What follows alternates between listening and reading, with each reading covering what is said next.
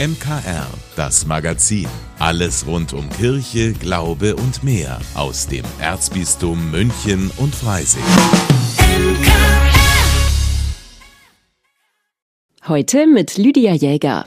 Grüß Sie hier im M K R und bei uns geht's jetzt um die Frage, ja, wie geht's weiter mit Sankt Benedikt? Das ist die große Kirche im Zentrum von Ebenhausen.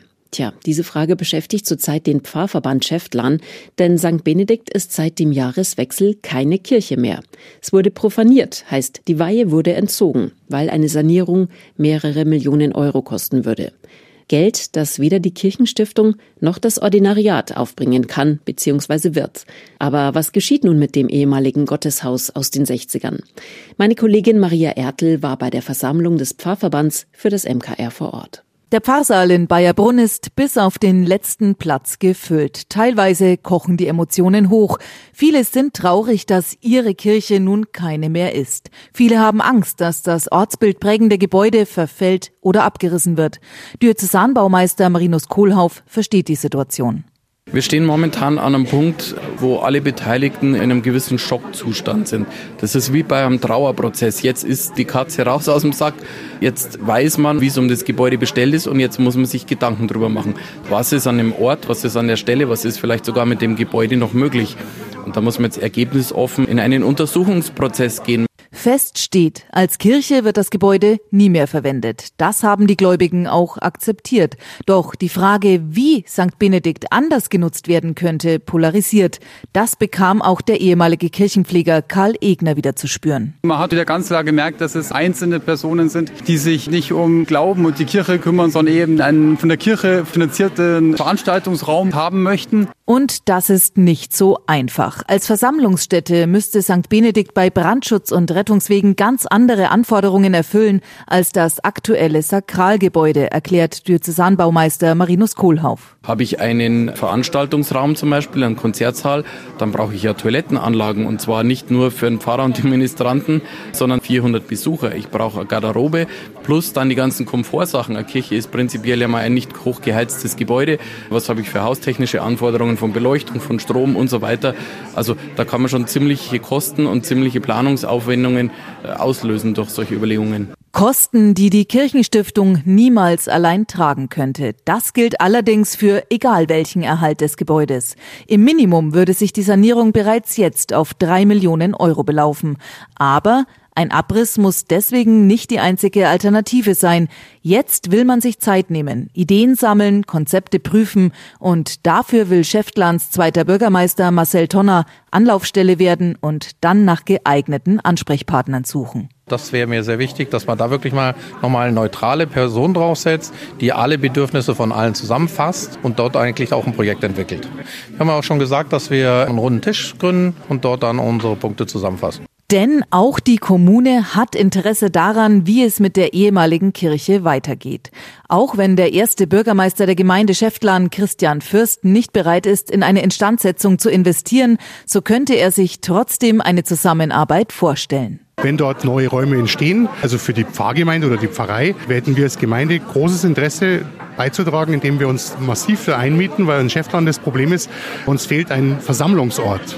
Und da würde ich mit der Pfarrei und dem Ordinariat versuchen, zusammenzuarbeiten, dass man da irgendwie vielleicht gemeinsame Synergieeffekte findet und wir auch als Gemeinde unseren Beitrag leisten. Natürlich, mir ist klar, umsonst geht das alles nicht. Uneinigkeit darüber, ob die bisherigen Entscheidungen richtig waren und wie die Zukunft ausschauen soll, war zwar zu spüren, aber in einem Punkt waren sich dann alle einig. Von nun an will man das Schicksal von Sankt Benedikt gemeinsam in die Hand nehmen, transparent und konstruktiv. Als gutes Beispiel für das Erzbistum hofft Karl Egner, denn Profanierungen könnten in Zukunft häufiger vorkommen. Ich glaube, wir haben einen ganz großen Schritt getan, damit die Leute informiert sind und genau auch diese Fehler in Zukunft nicht mehr stattfinden. Das ist mir ganz wichtig, dass auch unser Ordinariat und alle, die beteiligt sind, daraus lernen, dass man die Leute von Anfang an möglichst mitnehmen muss bei dem ganzen Prozess. Ein Prozess, der nun in die nächste Runde geht und die Frage am besten noch in diesem Jahr beantworten soll, was wird aus dem Gebäude Sankt Benedikt? Maria Ertl fürs M K R. Sie hören das M K R. Schön, dass Sie dabei sind. Will ich ein Kind und unter welchen Umständen? Ja, diese Frage hat sich der Stipendiatenjahrgang zwanzig zwanzig der Katholischen Journalistenschule I F P gestellt. Was der eigene Kinderwunsch mit der Gesellschaft zu tun hat, darum geht's in ihrem Abschlussprojekt, unter anderen Umständen der Geburtspodcast für Zweifelnde. Der ist sogar von der Deutschen Bischofskonferenz vergangenes Jahr mit dem Katholischen Medienpreis ausgezeichnet worden. Bei mir am Telefon ist Alexander Schmidt. Er war Stipendiat und war der Chef vom Dienst bei dem Projekt. Hallo, Herr Schmidt. Moin. Herr Schmidt, ein Podcast für Zweifelnde ist der Untertitel. Die Mehrheit des Teams ist so Mitte zwanzig. Sind Sie selbst alle Zweifler? Also einige hatten schon eine sehr klare Vorstellung davon, dass sie mal Kinder möchten. Ähm, das ist aber eher der kleinere Teil. Und der größte Teil von uns hat sich gefragt, auch generell in der Lebensplanung, ähm, möchte ich ein Kind? Wie möchte ich ein Kind? Ähm, möchte ich vielleicht mehrere Kinder? Mit wem möchte ich ein Kind? Ähm, und so viele Fragen schweben einem ja im Kopf. Und es gibt auch so viele Vorstellungen, gesellschaftliche Vorstellungen, an die man sich vielleicht halten sollte oder nicht halten will. Ähm, und diese Fragen haben wir so ein bisschen versucht zu ordnen. Viele offene Fragen also. Worum geht's denn dann in dem Podcast ganz konkret? Also der Podcast will im Prinzip verschiedene Schlaglichter auf einzelne Aspekte setzen oder legen, ähm, die sich rund um das Thema Kinderkriegen und Elternsein beschäftigen. Es geht um das Thema, will ich überhaupt ein Kind? Unter welchen Umständen möchte ich ein Kind? Es geht um das Gesundheitssystem, also wie kann man Kinder bekommen? Wie ist, äh, wie ist die gesundheitliche Versorgung? Es geht um das Thema Gewalt bei der Geburt, ein Thema, was wirklich sehr, ja, was viel zu wenig Aufmerksamkeit bekommt, was aber auch sehr wichtig ist im Zusammenhang mit der Geburt. Es geht um Elternsein, um Elternrollen, um Vaterrollen zum Beispiel. Ähm, es geht um queere Eltern, auch ein sehr wichtiger Bereich. Und es geht auch um Thema, äh, um das Thema Kinder mit Behinderung. Das klingt nach einem breiten Themenfeld. Welche Folge ist Ihnen denn besonders in Erinnerung geblieben? Also ich denke, jede einzelne Folge hat ihren eigenen Clou, das, was sie besonders macht. Ähm, mich hat sehr beeindruckt, wie offen die Menschen waren, äh, wenn es um das Thema Gewalt bei der Geburt geht, was ja wirklich ein Thema ist, äh, wo es nicht so einfach ist, darüber zu reden. Und was ich auch sehr beeindruckend fand, waren die Menschen, die in der letzten Folge ähm, gesprochen haben. Das war zum Thema Kinder mit Behinderung und ähm, ja, wie einfach der Umgang ist, ähm, wenn man mit so einer Situation zurechtkommen muss ähm, und wie die Leute das ähm, gemeistert haben und welchen, welchen Blickwinkel sie aufs Leben hatten, das hat mich wirklich sehr beeindruckt. Und nicht nur Sie hat das beeindruckt, auch die Deutsche Bischofskonferenz. Sie hat den Podcast mit dem Katholischen Medienpreis ausgezeichnet. Ein sehr charmantes Pro für das Leben heißt es da in der Jurybegründung. War das auch Ihr Ziel? Also die Entscheidung, ob man jetzt ein Kind kriegen soll oder nicht, die soll eigentlich jedem selbst überlassen sein. Der Podcast will so ein bisschen informieren und will einfach ähm, ja zusätzliche Argumente dafür, aber eben auch die Seiten, die negativen Seiten beleuchten. Unser Ansatz ging so ein bisschen in die Richtung, Dinge konstruktiv zu erklären und nicht nur nicht nur die schlechten Seiten zu erzählen, ähm, die eben auch zum Kontext dazugehören, sondern eben auch die positiven Seiten zu beleuchten, vielleicht Probleme, äh, Problemlösungen anzubieten, einfach einen konstruktiven Ansatz an die Sache zu haben. Das war Alexander Schmidt, Stipendiat und Chef vom Dienst bei unter anderen Umständen, der Geburtspodcast für Zweifelnde. Das Abschlussprojekt des Stipendiatenjahrgangs zwanzig zwanzig der Katholischen Journalistenschule I F P. Ausgezeichnet mit dem Katholischen Medienpreis. Den Podcast können Sie in den nächsten Wochen bei uns hier im Programm hören. Die erste Folge am Freitag nach dem Gottesdienst oder einfach alle Folgen unter geburt punkt journalistenschule strich i f p punkt com. Auf den Demos der vergangenen Wochen waren besonders viele Regenbogenfahnen zu sehen, oft in der Version mit einem Dreieck im Regenbogen. Das soll ein größeres Spektrum der queeren Community repräsentieren. Ja, Diversität, denke ich, wenn ich diese Fahnen sehe, darum geht's. Aber was genau ist das eigentlich, die Forderung nach Diversität? Und um wen geht es dabei? Damit beschäftigt sich meine Kollegin Gabi Hafner in der neuen Folge ihres Podcasts Einfach Leben. Gabi, ist das eine wichtige Aufgabe für unsere Gesellschaft oder die Idee einer kleinen Gruppe? Gute Frage, Lydia. Viele können mit diesem Begriff vielleicht wenig anfangen. Die Forderung nach Diversität, die kommt ursprünglich aus der schwarzen feministischen Bürgerrechtsbewegung in den Vereinigten Staaten. Kann man fragen, was soll das bei uns? Lena Schützle forscht an der Hochschule für Philosophie zu interkulturellen Themen. Sie erklärt, worum es grundsätzlich geht. da ist erstmal die Erkenntnis, dass wir uns im Menschsein darin gleichen, dass wir unterschiedlich sind. Also äh, anzuerkennen, dass wir unterschiedliche Lebensrealitäten haben, mit denen auch unterschiedliche Diskriminierungsformen einhergehen. Und was ist die Konsequenz daraus? Es wird dadurch besser sichtbar, dass eben je nach der einzelnen Lebenssituation Menschen unterschiedliche Diskriminierungen erfahren können. Zum Beispiel Frauen beim Zugang zu Führungspositionen, große Familien auf dem Wohnungsmarkt, Migrantinnen in ganz vielen Feldern. Es geht um die Forderung nach Repräsentation und nach Rechten, dass Teilhabe- und Mitbestimmungsrechte für alle verfügbar sind. Und Repräsentation bedeutet unter anderem in der Philosophie, wenn wir uns anschauen, wie viele Männer im Curriculum vorkommen und wie wenig Philosophinnen wir lesen, bedeutet das, dass die Wirklichkeit verzerrt dargestellt wird. Ebenso in Liebesfilmen, wenn nur heterosexuelle Paare dargestellt werden, aber die Realität sich ja auch davon unterscheidet. Ja, dazu müsste doch eigentlich auch etwas in unserem Grundgesetz stehen, Artikel drei, glaube ich. Ja, das siehst du ganz richtig. Da steht es schon und wurde sogar nochmal ergänzt durch das Gleichbehandlungsgesetz von zweitausendsechs. Mhm. Da sind bestimmte Merkmale explizit festgehalten, anhand derer man nicht diskriminiert werden sollte. Aber da hinkt die Wirklichkeit noch hinterher. Was wäre denn das Ziel? Ja, die Forderung nach mehr Diversität bedeutet, diesem Ziel der Gleichbehandlung aller nahezukommen. Lena Schützle beschreibt es so. Dass es im Grunde darum geht, dass wir Diskriminierung, Ausschluss und Gewalt vermindern. Das menschliche Leben bringt so oder so Leid mit sich, nur dass wir das Unnötige, was wir selbst produzieren in unserer Gesellschaft, vermindern können. Und das Problem ist nur, dass selbst wenn wir diese Rechte haben, dass das wirklich umgesetzt wird, braucht auch ziviles Engagement und Auseinandersetzung. Also nur, dass wir diese Gesetze verabschiedet haben, lässt immer noch Spielraum dafür, dass Menschen doch vom Arbeits- oder Wohnungsmarkt ausgeschlossen werden. Jetzt gehen ja viele Menschen auf die Straße und treten ein für eine bunte, vielfältige Gesellschaft. Anzuerkennen, dass die Gesellschaft so vielfältig ist, reicht das schon? Das ist ja eigentlich eine Tatsache, dass wir sehr viele unterschiedliche Identitäten und Lebensentwürfe haben, auch wenn das manche nicht sehen wollen. Das Eintreten muss schon etwas weitergehen. Das sind wichtige erste Schritte, sich damit auseinanderzusetzen und zu lernen.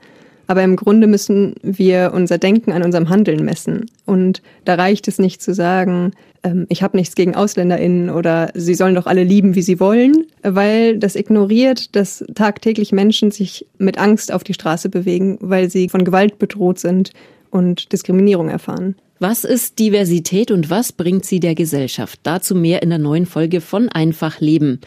Welche Antwort hat ein christliches Menschenbild und wie können wir lernen, mit Unterschieden besser umzugehen?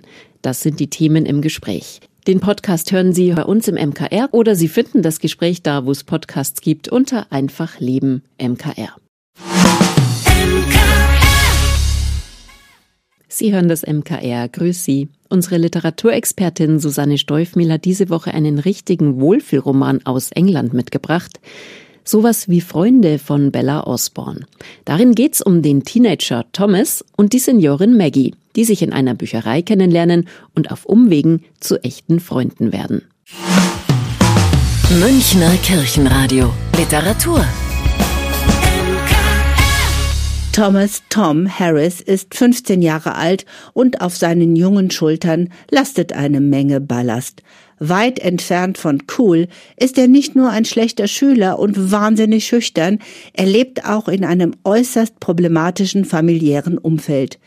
Seit seine Mutter vor acht Jahren bei der Geburt ihres zweiten Kindes starb, sind sein Vater Paul und er alleine und kommen mehr schlecht als recht damit klar. Ihre finanzielle Lage ist angespannt. Es ist nie genug Essen für einen hungrigen Teenager im Kühlschrank und Paul hat ein Alkoholproblem, das sich zunehmend verschlimmert. Seine Hoffnung ist der baldige Schulabschluss des Sohnes, sodass dieser eine Lehre beginnen und mitverdienen kann. Davon will Tom allerdings nichts wissen. Sein Traum ist es, zu studieren und nicht wie sein Dad in der örtlichen Hundefutterfabrik zu arbeiten. Doch dazu müssen erstmal bessere Noten her. Den Weg in die öffentliche Bücherei findet er aber nicht vordringlich, um doch zu lernen, sondern weil ihn dieser Ort an seine Mutter erinnert und weil sein Schwarm Farah dort sehr viel Zeit verbringt. Dass er mit einem Stapel Liebesromane heimkommt und diese mit wachsender Begeisterung liest, damit hätte er nicht gerechnet. Maggie hat die siebzig bereits hinter sich gelassen und lebt nach dem Tod ihres Mannes alleine auf ihrer Farm, wo sie Hühner und Schafe hält und sich mit Gemüseanbau mehr oder weniger autark ernähren kann. Ihr Wochenhighlight ist das wöchentliche Zusammentreffen des Buchclubs in der Bücherei, wo Bibliothekarin Christine wie eine Königin über Bücher, Zeitschriften und Computer herrscht. Sowohl sie als auch die Damen des Leserkreises sind entzückt, als sich mit Tom endlich mal ein junges männliches Wesen in der Bücherei blicken lässt. Noch am selben Tag machen Maggie und Tom in einer ungewöhnlichen Situation nähere Bekanntschaft und die alte Dame spürt sofort, dass es dem Jungen an Zuwendung und tatkräftiger Unterstützung fehlt. Sensibel und vorsichtig bietet sie ihm ihre Hilfe an und Tom ist dankbar, dass sich endlich jemand liebevoll um ihn kümmert. Damit er sich nicht allzu gedemütigt fühlt, fordert sie als Gegenleistung tatkräftige Hilfe auf ihrer Farm ein. Eine Arbeit, die Tom überraschenderweise schnell lieben lernt. Ihre ungewöhnliche Freundschaft wird mit der Zeit tiefer und die beiden helfen einander, wo es geht. Doch damit sind Toms dringlichste Probleme, die Alkoholsucht des Vaters und seine Lerndefizite, in keiner Weise gelöst. Bevor Maggie auch hier mit Rat und Tat zur Seite stehen kann, taucht am Horizont eine weitere Katastrophe auf, die drohende Schließung der Bücherei. Die Gemeindeverwaltung sieht keinen Wert im Aufrechterhalten des Leseangebots und hat anderes mit den Räumlichkeiten vor.